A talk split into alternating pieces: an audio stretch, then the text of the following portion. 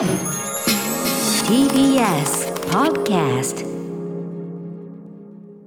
時刻は8時になりました。TBS ラジオキーセーションにお送りしているアフターシックスジャンクション。ラジオでお聞きの方そしてラジコでお聞きの方もこんばんは。金曜パートナー TBS アナウンサーの山本貴明です。そして今夜のお相手は音楽ライター小室孝之さんです。よろしくお願いします。よろしくお願いしお世話ます。になりますさて番組では皆さんから今週のアトロク振り返るメッセージお待ちしております。あの曜日の特集が良かった。あのライブ最高だった。あの話何度も聞き返しました。などなど皆さんのハイライトもお知らせください。メールアドレスは歌丸アットマーク tbs.co.jp 歌丸アットマーク tbs.co.jp です。ではこの後小室さんと一緒に1週間のアトロクプレイバックしていきます。アトロックフューチャーパストです。この1週間でお送りしてきた情報や聞きどころをまとめて紹介して、過去の放送を聞き返せるラジコのタイムフリー機能や、ポッドキャスト、ラジオクラウドなど、各配信プラットフォームと組み合わせて、新しいラジオの楽しみ方を提唱しています。さらに Spotify では番組のアーカイブだけではなくオンエアした曲のリンクやここでしか聞けないオリジナルコンテンツ別冊アフターシックスジャンクションを配信中でございますさて今週は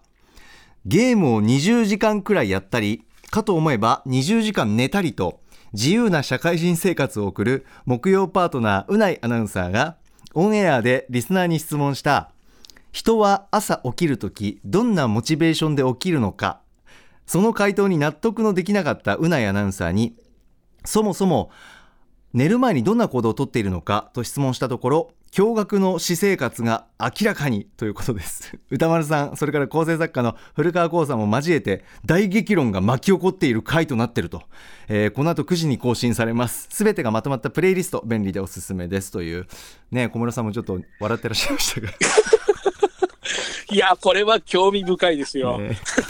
寝る前にどんな行動をとっているのかうないアナウンサーがなるほど。何してるんだろうなうないりさは、ね、しかも今回はその古川さんっていう、まあ、アトロク内における睡眠の専門家がですね、加わるわけですから、はあ。ね、どんな形になるのか、本当に話の展開が楽しみですね。大激論って書いてある。もうこういう話うない。面白いからな。きっと歌丸さん古川さんにお世話になりましたという気持ちに僕も聞いたらなるような気がしますけど。あくまでも立場先輩ですね。絶対面白い回となっております。ぜひ皆さんチェックしてみてくださいえー、小室さん何かありますでしょうか？最近いかがでしょう、、はいえっ、と、すいません。またちょっと告知で申し訳ない恐縮なんですけども、えっ、と、先月のですね、5月27日、先月末にですね、あの、月刊誌で出ているユリーカ、使徒批評という形で出てるんですけど、先月の特集が、あの、エレクトロニカ、まあ、テクノ系のですね、レイ・ハラカミという、あの、高木さんご存知ですか？レイ・ハラカミって。いえすいません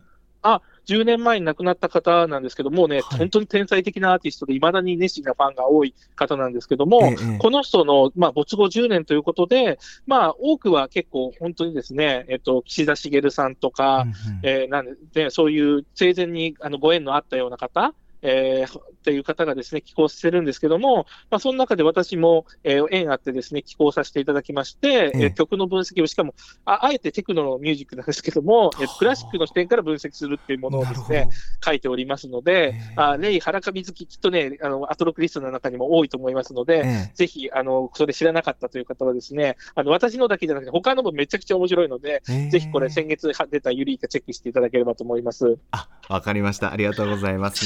高木さんはぜひですね、あの、普通に、あと、ストリーミングサービスでレイ・ハラカミって聞けますので、レイハラカミ聞いてみてください。すいません無知ですいませんいや、そんなことないです。もうね、皆さんどこかで出会ったら結構ハマるってタイプの、へ本当にでえすね。あそうなんですか？あの映画音楽なんかも結構、あの、ちょっと書いてたりとかもするんですけども、ええ嬉しいな。まあ本当に素晴らしいアーティストで、もうなんで40歳で亡くなっちゃったのって、うんみんなが本当にですね、悲しんでる天才なんですけども、ぜひ、あのね、あの高木さんみたいに聞いたことない方は、はい。まず、あの、Spotify とかで聞けますので、はい。レイ・ハラカミと検索していただければと思います。カタカナで検索すれば出てきますので、わあ楽しみ。ありがとうございます。はい。さあそれではそろそろコーナー始めてまいります。ここだけ聞けば1週間がわかるアトロックフューチャーパストパスト編。6月7日月曜日からのこの番組のパスト過去を振り返っていきます。今夜も各曜日のアナウンサーが振り返りを行っております。あれ？この部分の音楽ちょっと変わりましたねあれ？ちょっとね、そうだし、小室さんもきっと気づいたはずという。はい。ね、あれ？と思いましたよね。ね、またバージョンアップしております。ではまず7日月曜日です。月曜パートナーの熊崎和人です6月7日月曜日振り返ります6時半からのカルチャートークは月1レギュラープロ書評価プロインタビュアーの吉田剛さん前回に引き続き今注目を集めている2人の漫画家萩尾元先生と竹宮恵子先生について語っていただきました7時からのミュージックゾーンライブダイレクトはヒップホップ DJ の DJ はじめさん。今年1月に亡くなったヒップホップグループシャカゾンビのラッパーでデザイナービッグオーこと大隅さんの追悼版ビッグオーダ・アルティメイトの発売に先駆け先行配信される楽曲虹のリミックスバージョンを DJ ミックス内で初解禁してくれました。そして8時台の特集コーナービヨンドザカルチャーは新企画始動。TBS アナウンサー熊崎和人の実況道場シリーズ。第1回ゲストは元 NHK アナウンサー山本博さん。ということでもう身にしみる言葉の数々でした。何度も何度も私は聞き直さなければならないと思っております。学んだことって本当にいろいろあります。いろいろありすぎるんですけれども皆さんぜひ聞いていただきたいなと思います。アナウンサーはもちろん勉強になることも多いですしあのどんな仕事をしている方どんな立場の方でもあーと思うところが必ずあるような山本さんのありがたいお話になっております。ありがとうございました。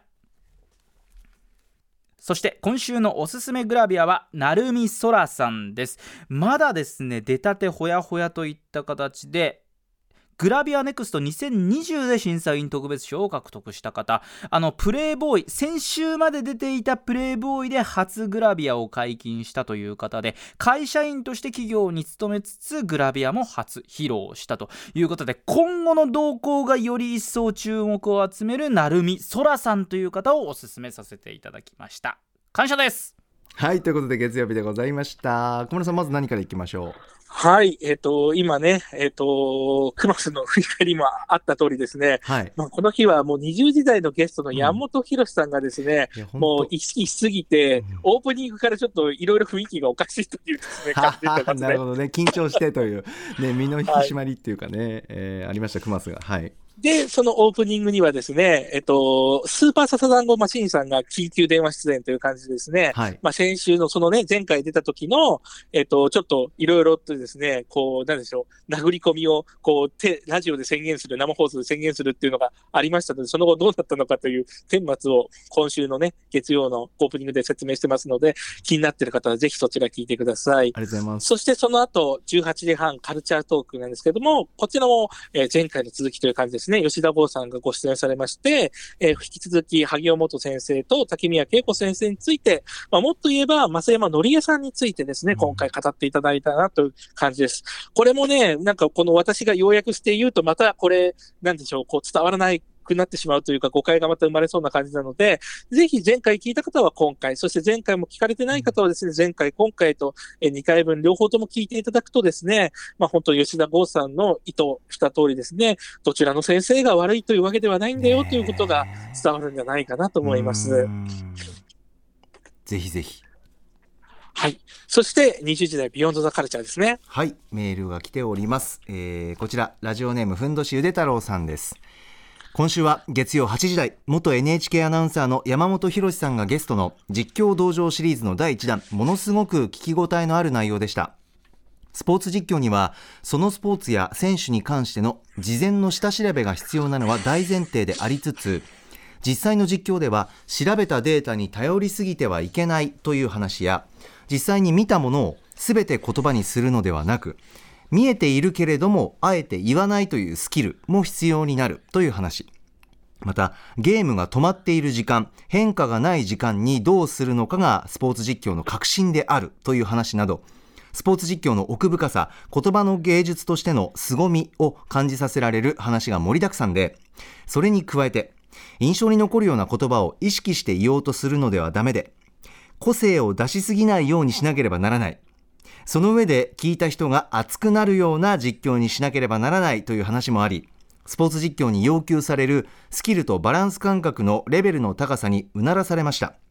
また今やスポーツ実況のアナウンサーとしてレジェンドである山本博さんがもともとは記者を目指していたけれど当時の就職難の中じゃんけんで負けた結果アナウンサーの道を歩む方向に進んでいくことになったということ。そして山本博さんがサッカーの実況をやることになったのも当時は商品価値がないとされていたサッカーというスポーツの実況が若手の山本さんに話が回ってきたというきっかけだったということなど一本道で最初から到達点が見えていたわけではない道のりの話がキャリア論、仕事論としてもとてもリアルで大変味わい深いものに思いましたということでございます。いやー、本当にすごい特集だったというのが、まず、本当ね、言わざるを得ないという感じなんですけども、はい。なんか本当にリスナーさんからのメールも多かったみたいですね、非常にね。うんもう反響がすごかったらしいです、本当に。で、これですね、あの、本当に今回こういう特集までたどり着いたっていうのは、そもそもちょっと元をたどるとですね、えええっと、このアトロクが始まってから、割とスポーツ系のことって、まあ、その、なんなら前番組のですね、えタマフル時代のことから含うんむ含含めてもいいと思うんですけど、意外とスポーツのことってやってこなかったんですよね。ええそれなぜかっていうと、多分やっぱり体育会系と文化系って分かれてたりとか、なんかスポーツってもちろん文化であるはずなのに、いわゆるカルチャーとか文化ってものとはちょっとまた別くくりみたいなですね、こうイメージがすごくあったわけです。でもやっぱりこう熊崎アナというですね、人がいることによって、そういったものがどんどん入っていった結果、なんとアトロクでこんなに素晴らしいものが聞けたということでですね、いや、本当に前番組から聞いてる身としても、こういうものも取り扱ってくれるようになったのかというですね、本当に考えのある特集だったっていうのがまずあるんですね。で、えっと、内容についてはですね、例えば歌丸さんが割と冒頭の方に僕乗り換えなんですけどっていう意味で言ってた、実況っていうのは瞬時でやる編集ですよねってその通りって言われてたのがですね、ねうんすごくなるほど。だから、大体どんなことであれ発信する人っていうのはやっぱり編集をしなくちゃいけないわけじゃないですか。リアルタイムであれどうであれ。自分の中でもだからそういんんはい、まさにまさに。だからそういったことをやるって興味がある、あるいはしかも人とコミュニケーションを取ってリアルタイムに情報を引き出すとかですね、うんえーそういったことに興味のある人にとっては、誰にとっても学びのあるとんでもない特集だったなと。いうことですね本当にねそうですね。山本さんどうでしたか？私も一アナウンサーとして僕はあのスポーツ実況とか担当するスポーツアナウンサーではないんですけども、うんうんうんもう山本博さんのもう金言の数々っていうのがもう飛び出しまくっていて。もうそれはね、あのそうなんですよあのアナウンサーという仕事喋り手の仕事じゃない方でも本当にあの勉強になるしあの抑えておくべき情報というか考え方っていうのがたくさん入ってる特集ですしあの何よりもまもうそれはもう聞いていただければあれだと思うんですけど何も私個人的に感感じたのははい。山本さんのそのあの穏やかでスムーズでよどみのない、聞きやすく例えも素敵な、はちょっとスポーツと絡めたりとかそういうこう、まず語り口。うんうんうん。これがもうブレることなくこの特集中、まあ、1時間とか45分ずーっとこう、ななんて言うんですか、うん。あのこう微動だにしない落ち着き払った安心するようなあの語りかけっていうかうんあの喋り説明ですよね。それからもう何といってもこの尖りすぎず柔らかすぎず でもすごくスーッと入ってくるあの声色。あれはいって、はいはい僕まだ十数年しかしアナウンサーしてないんですけどもうんうん。なんかもう月並みな表現ですけど一朝一夕ではとてもっていうもう とにかくそこに歴史を僕は感じちゃうっていうかはい。アナウンサーとして、はい。これはもう磨かれて研ぎ澄まされて培われてきたもう最たる喋りだし声なんだなっていうのが僕はもう聞き聞いていてこうずっと身震いっていうか鳥肌っていうかもう素敵素敵っていうもう全部込みで聞いてほしいんですよそこら辺も。いや、本当にだから、その金言とかをね、仮に文字起こしたものとかで見るのと違うんですよ。本当に、こう、あの流れで聞くことによって、うんスッスッとこうね、心の中に情報だけじゃなくて感情とかいろんなものもすごいですよ。スーッと入ってきて、しかもあの情報量なのに全然厚かましくないって本いう。当にこれで歌丸さんとも熊崎アナウンサーともあの会話をしながらそれ受け答えももう全てしながらのはい。なんだろうあのこう流れるようなもうキラキラしたこう流れっていうかはい。なんかね、感動したんですよね。本当にわかります。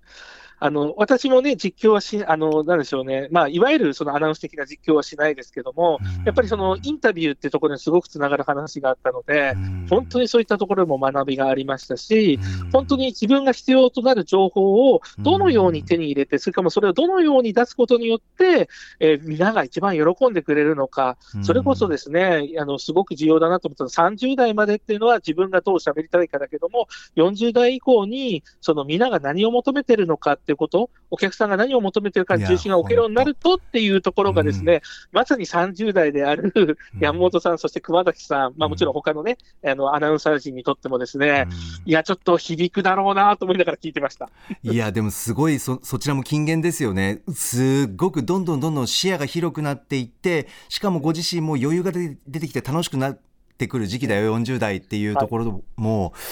なんかあだから実況アナウンサーっていうのはっていうのも思いましたよ。そのしやっぱりその放送全部をパッケージングして俯瞰で見てるんだなって。それをこうコンテンツとして商品としてうん。しかもあのプレーしてる選手って喋らないじゃないですか。プレー中って、やっぱ喋るのってはい。実況アナウンサーがままずが基本はでい解説の方がいるって。あやっぱりこうある種そのデザインしてるっていうか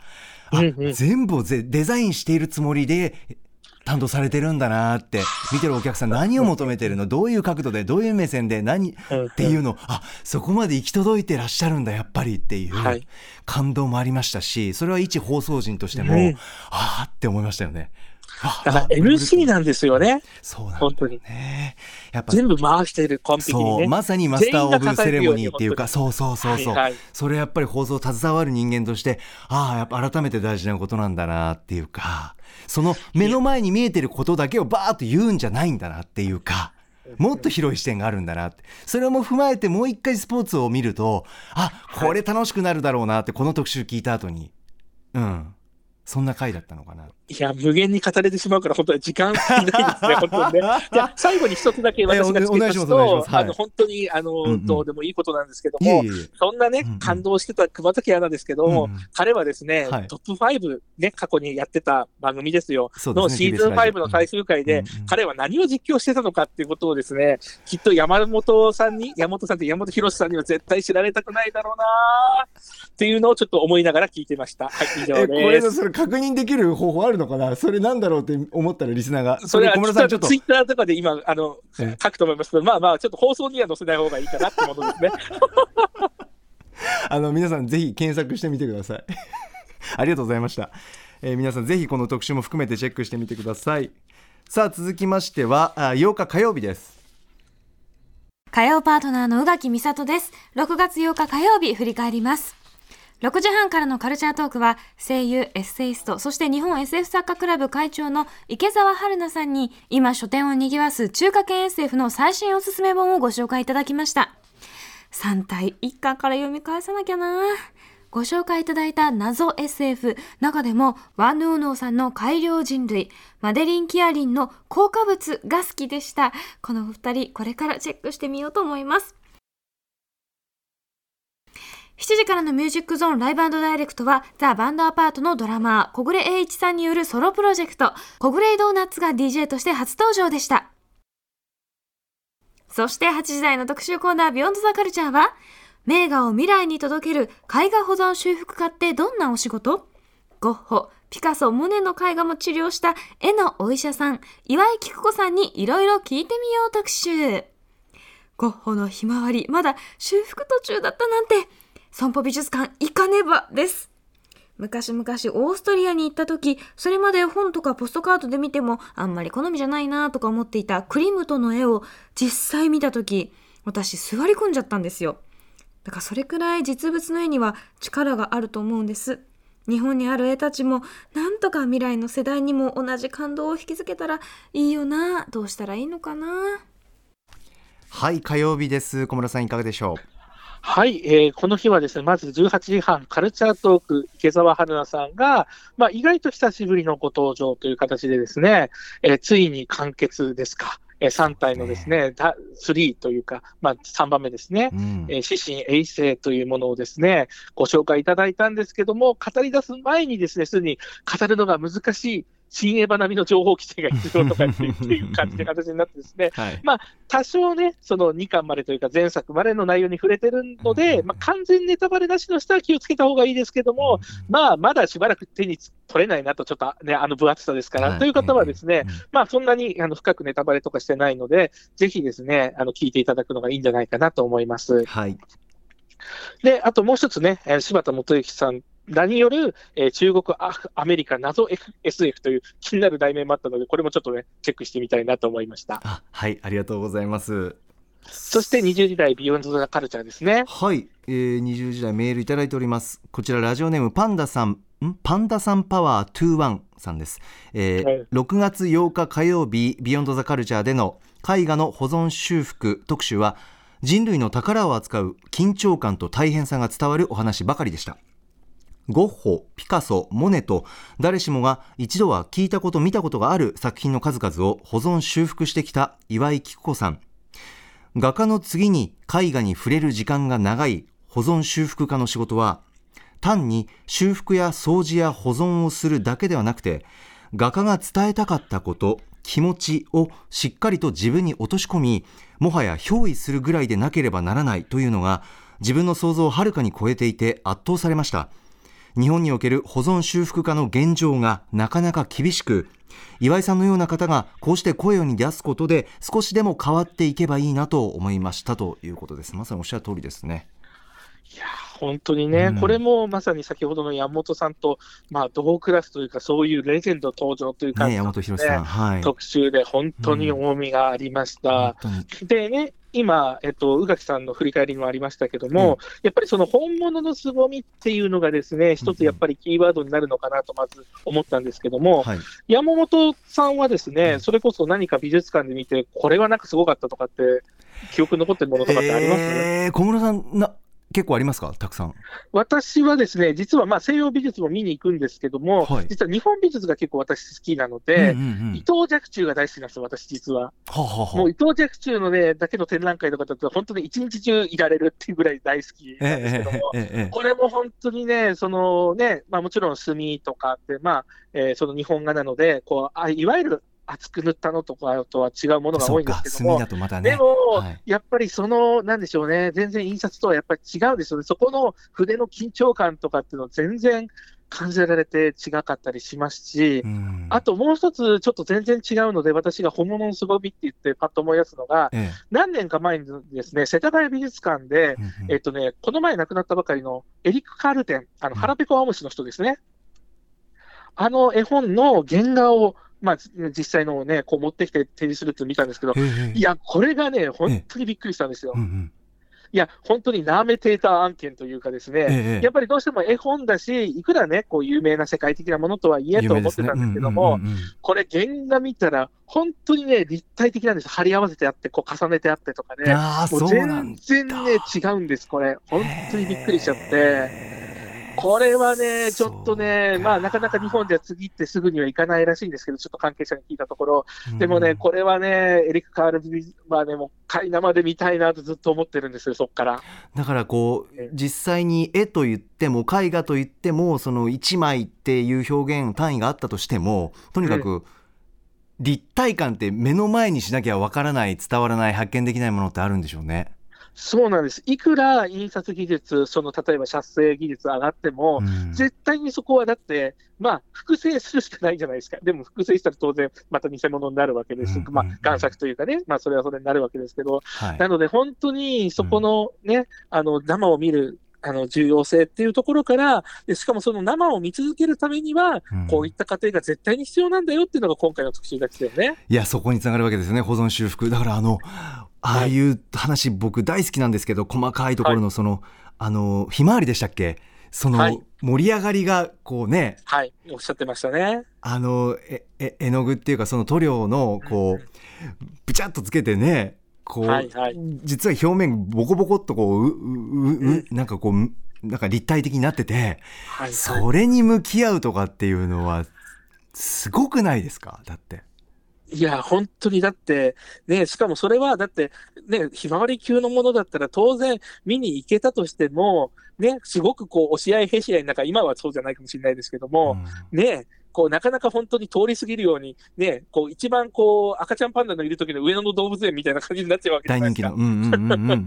ね、そういう人気のものとかって。でもそれに本当に向き合って、作品と向き合って、その時その学がどんなことを思ってたのかってこととか考えながらですね、その本当に、まあできることは限られてるかもしれない。要するに上塗りとかはできないね、うんそうなんわけですから。でもその中で、どうやったらっていうところをですね、手法の開発も含めてやるっていう、まあ、うん当時から驚きでしたよね。すごい仕事だな。ただその一方でやっぱりだから、ね、メールでもいただきましたけど、あ、日本ってそんなに、なんていうんですか、国を挙げて、でその技術、保存修復の技術とか人材をもっともっと育てていこうよっていう環境ってないんですね。はい、あの、ちょっとね、私も一応文化系が専門なので、ええっと、ちょっと調べたんですけども、ええあの、今年度の文化庁の予算が、まあ、ざっくり言うと1075億円なんですね、文化庁の全体の予算が。はい。そのうち、うんえっと、今年、今年度は386億が、えっと、その文化財の確実な継承に向けた保存活用。なので、要するに活用の方もあるので、修復だけにその全てを使ってるわけじゃないんですけども。まあ、大体ざっくり言うと、こう、こう年ごとに違いあってもうん400億弱ですね。うんうんうんえーぐらいはこういったものに、あの、お金をかけてるんですよ。はい。でも、それでも、要するにこれしかも、えっと、今回はほら、製氷画でしたけど、日本には日本古来の文化財がいっぱいあるじゃないですか。確かに。建築物とか。うんうんうんそういったところにお金がかかっちゃって、なかなか西洋のものとかには、はっていうとこもあるんです実なるほどな。そこで枝葉で分かれていきますもんね。たくさんそんなこう。そうなんです、そうなんです。ね、いろんな種類っていうかね、あるから。はいはい。で、いつもね、美術系の特集で浦島もよさんが出た時とかに、うんもっと予算をとかって言うんですけども、うんうんうんうん結局この全体のね、さっき言った1075億っていうのがあ上がんなかったら、うん結局ジャンルごとのパイの奪い合いになっちゃうわけなのそうで。そうじゃなくて、やっぱりそこが上がんないことにはうんう、ん全体がどうしようもないわけですよ。なるほどで、そのためには何が必要かっていうと、はい。今、文化庁は文化庁であって、省ではないんですよ。うんうんうん。だから文部科学省の下にスポーツ庁と文化庁ってあるわけなので、ね。これが文化省に格上げしようっていう議論はね、もうずっと実はこの業界でされてるんですけども、それが実現しないままなんですよ。だからやっぱりそういった風に上がって、うん国としてもっとそこに力を入れていくんだっていう方向に、やっぱり議論を持っていかないことには、なかなか根本的には、えーそういったところにはきっといかないんだろうなとも思いましたね。ですからこの特集本当にあ本当に良かったなと思うのがその番組を通してあの絵画の保存修復っていう、まあ、その技術だったりとかっていうカルチャーをキュレーションできたこと知ってもらうことプラスやっぱり岩井さんがこういうふうにお声を上げてくださるっていうので僕らも改めて分かったりもするから現状が、うん。だってこれ絵画の保存修復ってもうねたくさん名があってそれってもう、まあ、お話も出てましたけどある意味もうもう変わりのない歴史だったりするわけじゃないですか。はい。それをおざなりにしてしまったら少しでも歴史を途絶えさせてしまうっていうかうん。すごい仕事ですもんね。いや、責任重大で、まあ、だからこその、そのね、こう、プレッシャーというか、体調崩されちゃうってお話してきましたけども、まあ、それが本当伝わってくる特集でしたね。ねもえっともっと国がね、うん。これは楽器の方でも同じようなことが起きていて、あクラシックえ音楽オルガの方でも。ンとかも、ええはい、え例えばパイプオルガンを、え箱物行政で作ったはいいけど、うん。全然修繕しないでボロボロになっちゃったとか、例えば高価なバイオリンの代表格、ストラディバリウスとかも修復しすぎて、うん。もう原型、元の要素がね、ちょっと壊れちゃってるから、値崩れしちゃったとか、はい。あるいは逆にバイオリンとか楽器の場合は、弾かれてなくても、うん。今度は演奏ものとしては、えーあんまり価値がないと音が出なかったりするので。はあ、はあはあ、だからやっぱり、いかに生きてる状態でうん、ちゃんとメンテナンスしながら継承していくかっていうのはうんうんうん、絵も楽器も一緒なんですね。そっか楽器なんて音ですもんね。音です。もんね当たり前ですけど。ないものはいうん。くら、えーメイクとされてるものでも、か。あの、ダメなんです。そりゃそうですよね。そうか、はい。そうか。だからそういったものを全部含めて、日本の意識がね、少しずつ変わって、えーこういうところにお金がかけられるようにね、もちろん経済全体も潤ってっていうのが必要ですけど、変わっていく必要があるなと、本当につくづく思いました。いやー改めてこちらの特集もぜひ皆さんあの聞いてみてください。さあ続きましては9日水曜日です水曜パートナー日々真央子です。6月9日水曜日の放送を振り返ります。6時台のカルチャートークは水曜日にご登場は久しぶりでした。脚本家で映画監督、スクリプトドクターの三宅隆太さんにおすすめの劇場未公開映画のご紹介いただきました。安心安定の三宅監督です。え未公開映画の良さでもあるタイトルとその中身の GAP、ギャップを今日も味わえるプレゼンでした。ありがとうございました。そして7時からのミュージックゾーンライブダイレクトは日本の名曲バラッドをカバーしたアルバムネイキッドをリリースしたばかりシンガーソングライターの中島拓衣さん登場です。ぜひこの生の歌声の強さタイムフリーで聴いてください。そして8時からの特集コーナービヨンドザカルチャーは今こそ日本のテレビドラマの現在地を知ろう特集 by 西森道夫さん。ライターの西森道夫さんに昨今の日本のテレビドラマの潮流、そして注目すべき脚本家についておすすめの作品とともにご紹介いただきました。ということで今回は坂本雄二さん、渡辺彩さん、足立直子さん、このお三方にフォーカスを当てて解説していただきました。リアルタイムで進行している社会問題を、まあ、直接的に、まあ、時に間接的に反映するような描写を散りばめた作品が最近は数多く誕生しているということを教えていただきました。テレビドラマというのはやはり日常の中で見進めていく。だからこそ、そういった社会問題などが反映されたセリフであったりシーンがじーんと心にこう染み入ってくるんだな。これが良さなんだなということを改めて実感しました。注目の作品まだまだ放送されています。そして何よりも見やすい環境になったということがですね、本当に改めてありがたいと感じました。以上、水曜日でした。はい小室さんいかがでしょ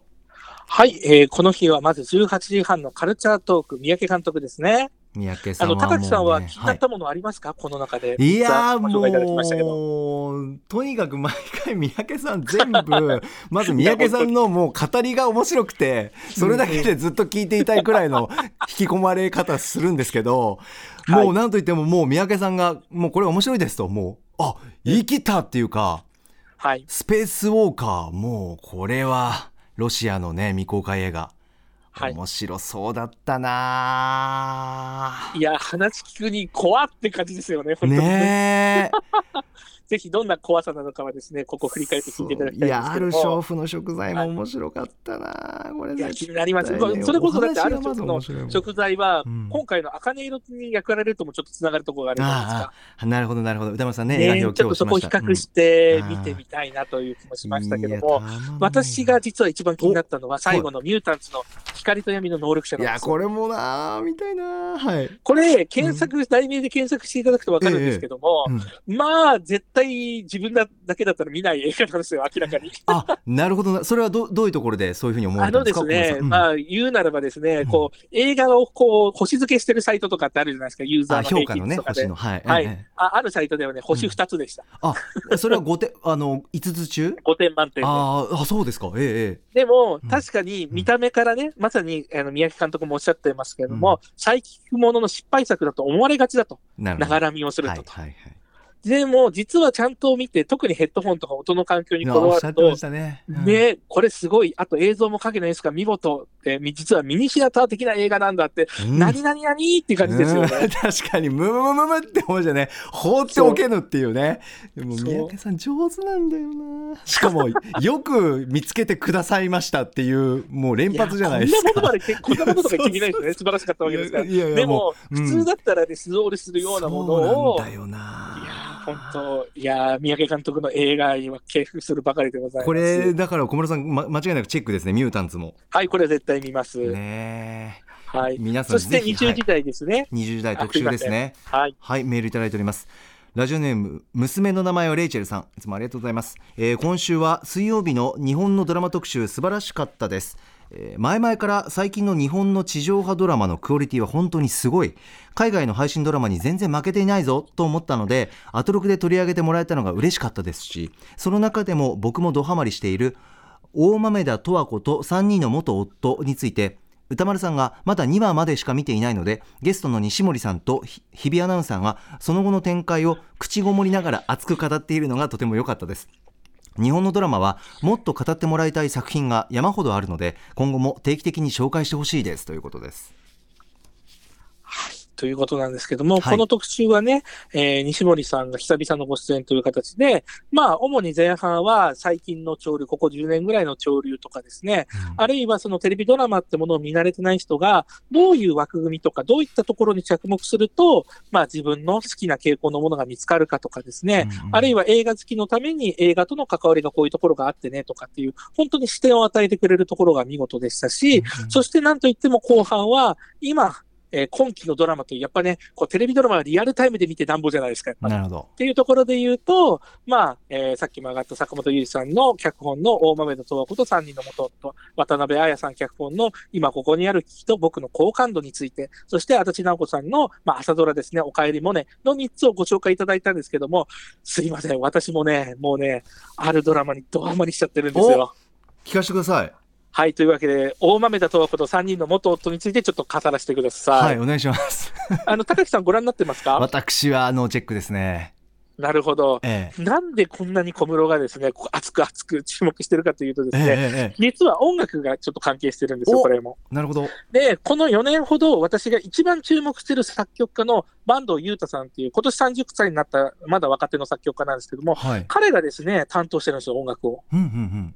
で、彼って、えっと、例えばこれまでで言うと、えー皆さんも聞いてそうなところで言うと、米津玄師さんの海の幽霊とか、馬と鹿のアレンジだったりとおかー、すごい。米津玄師さんが作曲した、あの、嵐のカイトって紅白でね、初公開になった曲がありね、ますけど、あの曲もあれ、やっていたりとかうんうんうんうんあるいはこの前の新エヴァのエンディングテーマの2つ目ですね、 Beautiful World のダカーポバージョンのアレンジをしてたりとか。すごい。はい。そして、あと、山本さんも、えーお好きだった映画来るですね。これ、それこそ松たか子さん出てましたけど好、きですよ。えーそういったものとかの音楽を担当されてる方なんですよ。すごい、すごい方、本当に。はい。で、その方がどういう経緯で、この大前田十和子の音楽を担当することになったかっていうと、はいまあ、脚本の坂本さんが、うん。十和子はプリンセスなんだって言ってるらしいんですよ。まず大前提として。プリンセス、はい。だから、オーケストラを、あの、音楽はオーケストラにしたいって言って、プロデューサーのもともとね、TBS にいらした佐野あゆみさんが、えーしこう、じゃあオーケストラかける人っていう風に、はいえーしていって、で、それで相談したのが作曲家の岩崎大成さん。まあ、うん昔ね、えータマフルに時代にも、えーゲスト出たことある、SR 埼玉のラッパーとか、全裸監督の音楽されてる、まあ、うん岩崎さんも素晴らしい作曲家ですけれども、その岩崎さんをしてですね、天才がいるって言って紹介したのがバンドさんだったんです。うん。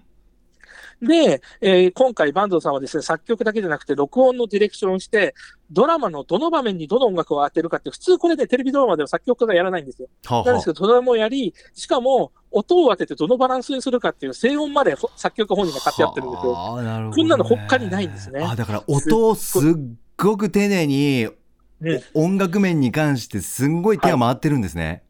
そうなんです。で、普通、最初に、こう、サウンドトラックに収まるような曲を当てたら、それをあとは当てはめていくだけなんですけども、え今、最終回目前になっても新曲書いてるんですよ。えええ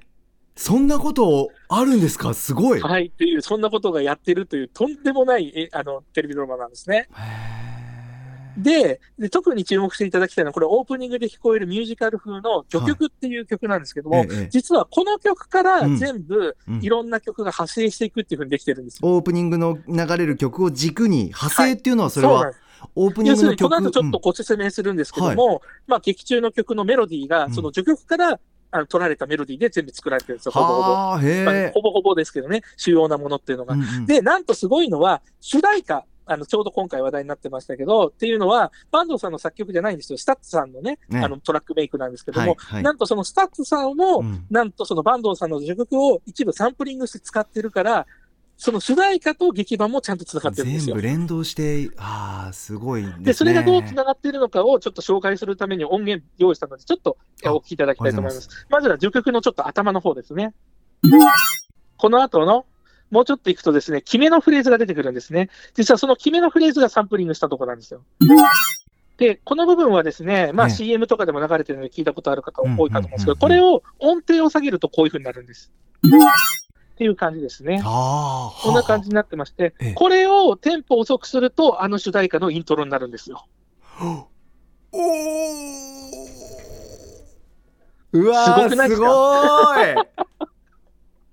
という感じにですね、あの、本当によくできてるし、しかもこれの過程をですね、 STUTSさん本人が YouTube で解説してるのが昨日動画アップされてまあ、すので、で。ぜひこれ気になる方ね、そちらを見ていただきたいですね。他にもサンプリングされてる箇所あるので、まあ、このぐらいよくですね、音楽ができてるテレビドラマ、まあ、今まできっとなかったと思います。私もテレビドラマを網羅してるわけじゃないですけども、えー来週最終回なので、うんまあ、えー間に合わないという方はですね、それこそ UNEXT とか後追いで見られるものでですね、えぜひ見ていただきたいと思います。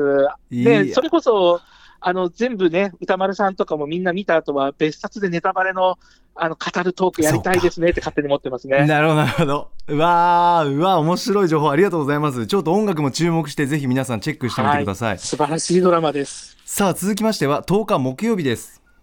はい木曜パートナー TBS アナウンサーうないりさです。6月10日木曜日振り返っていきます。まず6時30分からのカルチャートークは Spotify プレゼンツの月1企画月間ポッドキャストガイド。歴史をポップに学べる番組古典ラジオを取り上げました。あのー前回ですねこのコーナーにて古典ラジオを私も初めて知りまして、まあ、そこから本当面白そうな番組だなと思って聞き始めたらもうなくてはならない存在に今なってるんですよ。で新しい話が更新されるのを待ちわびるような感じになってますのでぜひね皆さん古典ラジオ一回聞いてみてほしい。7時からのミュージックゾーンライブダイレクトは森野義孝さんによるソロユニットハンサムボーイテクニックが登場しましたそして8時台の特集コーナービヨンドザカルチャーは古畑任三郎一人総選挙 by ベースボールベア小出祐介さん。では挑戦いたしますね。アクチノバシラスアクチノミセテムコミタンス。アクチノバシラスアクチノミセテムコミタンス。アクチノバシラスアクチノミセテムコミタンス。よし!言えた。皆さん一体これは何か？この呪文は何か？この特集を聞いていない人はぜひ聞いてみてください。本当にね小出さんの名プレゼンは間違いないですし古畑任三郎見たくなっちゃいます。はいということでこの後夜9時からですね、えー、Spotify にて別冊アフターシックスジャンクションが配信されます。今回は、えー歌丸さん構成作家古川光さんそして私3人でお話しさせていただいておりましてまあ入眠についてとえ起きる行為ですね。脱眠についてお話ししておりますのでぜひ皆さん聞いてみてください。以上木曜日でした。別冊に読んでほしいぜ。こういうフリートークの回いいな。楽しいだろうな。ぜひ皆さん9時から、この後9時からなので、Spotify プレゼンツ、ぜひチェックしてみてください。さあ、小村さん、はいい、かがでしょう？木と曜日。いうわけで、もう時間がないので、20時台いきなり行きたいと思います ああ。特集ですね。古畑任三郎、小室さん、私もほぼ同世代ですけども、いかがですか？うん。はい、えっと、第一シーズンの最初の方はあんまり記憶がないんですけども、ええやっぱり途中から親が好きで一緒に見てたっていう記憶かります、がありますわかります、わね。かります。うん。で、すごく好きだった記憶があるんですけど、うんうんでも大人になってから、うんうんいや、でもあの脚本は穴ばっかりでとかトリックがどうなのとかって言われて、うんうんうんうんなんかモヤモヤしてたんですよ、好きな気持ちとして。なるほど。でもそれをですね、打ち破ってくれるような、うんまあ古畑の魅力はそこじゃないんだっていうのをですね、うんうんうんまあ完全にこう古畑オタクである、えー小出祐介さんがですね、語ってくれて、もうね、もうそうだそうだっていうですね、本当に最高の特集でしたね。最高でしたよね。はい。そして、アクチノバシラス、アクチノ見せてるコミタンスが何かっていうのは聞いていただくということにしましょうか。そうですね特集の中で出てきますんでこれ何なのかなっていうところもありますよね。あとやっぱはいり古畑任三郎といえばそのやっぱりドラマ本編入る前のこの語りだったりするわけじゃないですか。アバンタイだからトルですそこにいね。かに力入れてたのかなっていう話も面白かったですし、はいね三谷幸喜さんはじめ、うんうん。しかも、コロンボのね、真似だって言われてたのに対して、いやでもコロンボにはその今ね、おっしゃってくださったアバンタイトルとか会計さんの前のはい第4の壁を破って視聴者に喋りかけるかとかっていうのはないわけですから、まさにちゃんとそこに古畑の独自性があるということでですね、あんまりそのアンチ古畑を気にせず、もっといろんな楽しみ方していいんだなっていうのがですね、わかる特集で、本当にちょっとね、涙がちょっと切れそうになりました、私なるほどなるほどもうだから古畑の歴史振り返れば振り返るほどその、やっぱりいろんな引っかかりを持てるいろんな角度で、えエンターテインメントとして見てる人楽しませようっていう要素、盛りだくさんですよね。改めてすごいドラマだなって思いましたし、あと服の話も面白かったですね。服。そうなんです。そうな小出さんじゃなきゃベストコーディネート部門とか作んないですよ。いや本当に古畑のね服の話もあーちょっともうたくさん喋れるんですけど、はい、最終的にね、ええ。あの歌さん、古畑に寄せてるっていうのが最高でしたね。歌丸さんのね 見た目はね いやー仲いいんだろうなと思いました改めてお二人。はいぜひ皆さんチェックしてみてください、はい。さて本日振り返りで紹介した各コーナーラジコのタイムフリー機能スマホアプリラジオクラウド Spotify アンカーなど各配信プラットフォームポッドキャストでもお楽しみいただけます。以上パスト編でした。この後は来週1週間のアトロクの予定まとめてお知らせします。では来週1週間のアフターシックスジャンクションの予定を一気にお知らせします。まずは14日月曜日6時半はボーイズグループ JO1 を生んだサバイバルオーディション番組プロデュース101ジャパンのシーズン2で公式応援アナウンサーを務めてきた熊崎アナウンサーが最終メンバーが決定したその翌日プロデュース101ジャパンの見どころや新メンバーについてなど熊崎アナにしか語れないエピソードを交えつつ紹介してくれます。7時はヒップホップクルーニトロマイクロフォンアンダーグラウンドのメンバーマッカチンさんが登場。8時はあなたはどの引き際を選ぶ？各あ名プロ野球選手のタイプ別最後の1年で占う現役引退診断場合プロ野球志望遊戯。続いて15日火曜日。オープニングでは E テレで放送中のアニメ「宇宙なんちゃらこてつくん」の主題歌「ライムスター2000なんちゃら宇宙の旅」のフルバージョンを宇宙初フルオンエアでございます。6時半からはライターで大学講師少女漫画研究家の研究者の富山由紀子さん登場。注目のおすすめ漫画紹介してもらいます。7時は神奈川県川崎市にあるアニソン DJ クラブ月明かり夢テラスの社長 DJ 村さんが番組初登場です。8時はなぜ日本のアニメでは女性声優が少年役を演じることが多いのか特集。場合石田みのりさん。16日水曜日6時半は月1特別企画ベンジャミン・ムーア presents Painting Culture Talk 世界的塗料ブランドベンジャミン・ムーアのトム・ヌルーズこと長張俊明さんと一緒に番組構成作家ぬるかわこうの部屋をベンジャミン・ムーアの塗料で塗り替えるための便利なアイテム紹介します。7時はアトロクの月1盛り上げ番長 d j k o さんが登場。8時はボリウッドだけじゃない今世界で一番面白いのはインドポップスだ特集をインド音楽に詳しいライターのカルカッタ・ボンベイさんとお送りします。17日木曜日6時半は TBS ラジオのニュースの番人荻上チキさんが登場。今尋常じゃないやり込みを見せるとある趣味についてお話しいただきます。なんだろう。7時はシンガーの脇田もなりさん。8時はやっと時代が追いついた。新作映画公開記念。ポップカルチャーを縁の下で支えたゲームモータルコンバット特集をライターの多田東司さんとお送りします。そして18日金曜日6時半からの週刊映画辞表ムービーウォッチメン。来週歌丸さんは映画アメリカンユートピアを評論。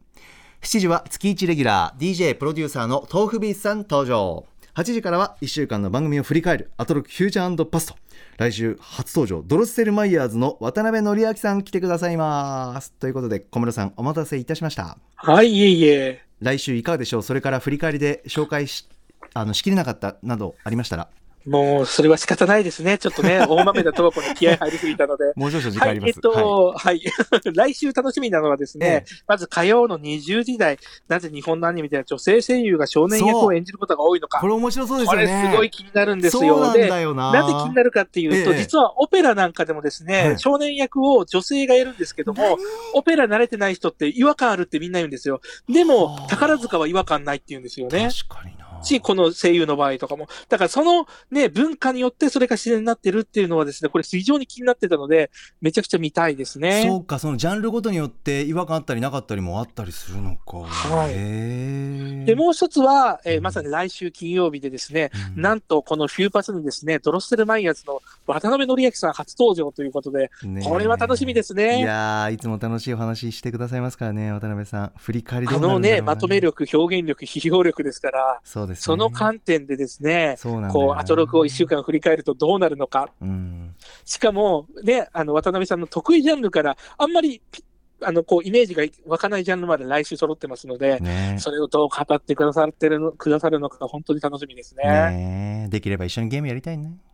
ああ、私もね、最近ね、スイッチ買ったんですよ。スイッチそうですか。今任スイッチ。あ、何やってるんですか、ソフトは。